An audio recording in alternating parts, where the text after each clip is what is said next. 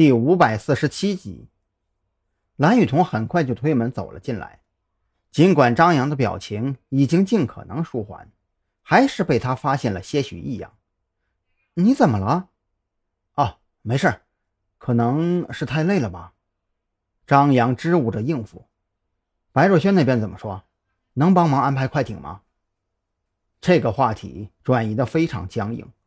可蓝雨桐也知道，张扬不愿意说的事情。逼得再紧也没有用，也就没有再继续追问，而是在张扬旁边坐下，说起快艇的事儿。白若萱那边快艇倒是不缺，但是他说海面上用快艇跟踪渔船，百分百会被渔船发现，建议我们还是想想别的办法。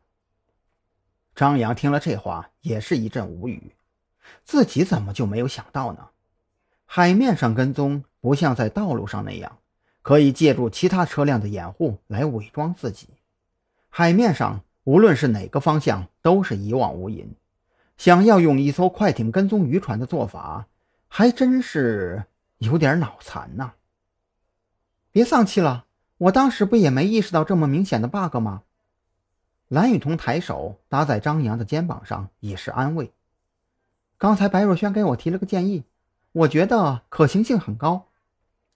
什么建议啊？张扬顿时来了精神。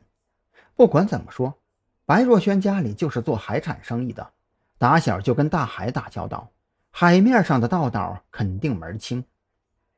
由他出面邀请一些朋友，在游艇上开聚会作为掩护，而我们躲在游艇底部的船舱，操控无人机进行高空跟踪。蓝雨桐说到这里，掰着手指开始给张扬分析利弊。这样一来的话，我们就可以不用跟得那么近了，只需要保证游艇在无人机的信号接收范围之内就可以了。而且，即便游艇跟得太近被发现了，也会被当成是一群富二代去远海游乐，根本不会往警方查案上去想。毕竟，游艇这玩意儿本就是奢侈的代名词。张扬仔细在脑海里思索了一番，不得不承认，白若萱的计划堪称完美。眼下唯一的难点就在于，特侦局这次出来的本意是游玩，所以为了装更多的零食和行李，无人机也被卸了下来，丢在了装备库。无人机怎么弄啊？白若萱能够找到高规格的民用无人机吗？张扬开口问道。他担心白若萱随便弄一个遥控飞机，飞得低不说，摄像头的清晰度简直能把人逼疯。白若萱怎么说也是山南市年轻一代的翘楚之一，跟他一个圈子的哪个不是家世显赫呀？他说会帮咱们问朋友借几架备用，结实程度和抗干扰程度肯定比不上军用、警用的等级，但是摄像头清晰度跟无人机的续航能力那都是被魔改过的，应该问题不大。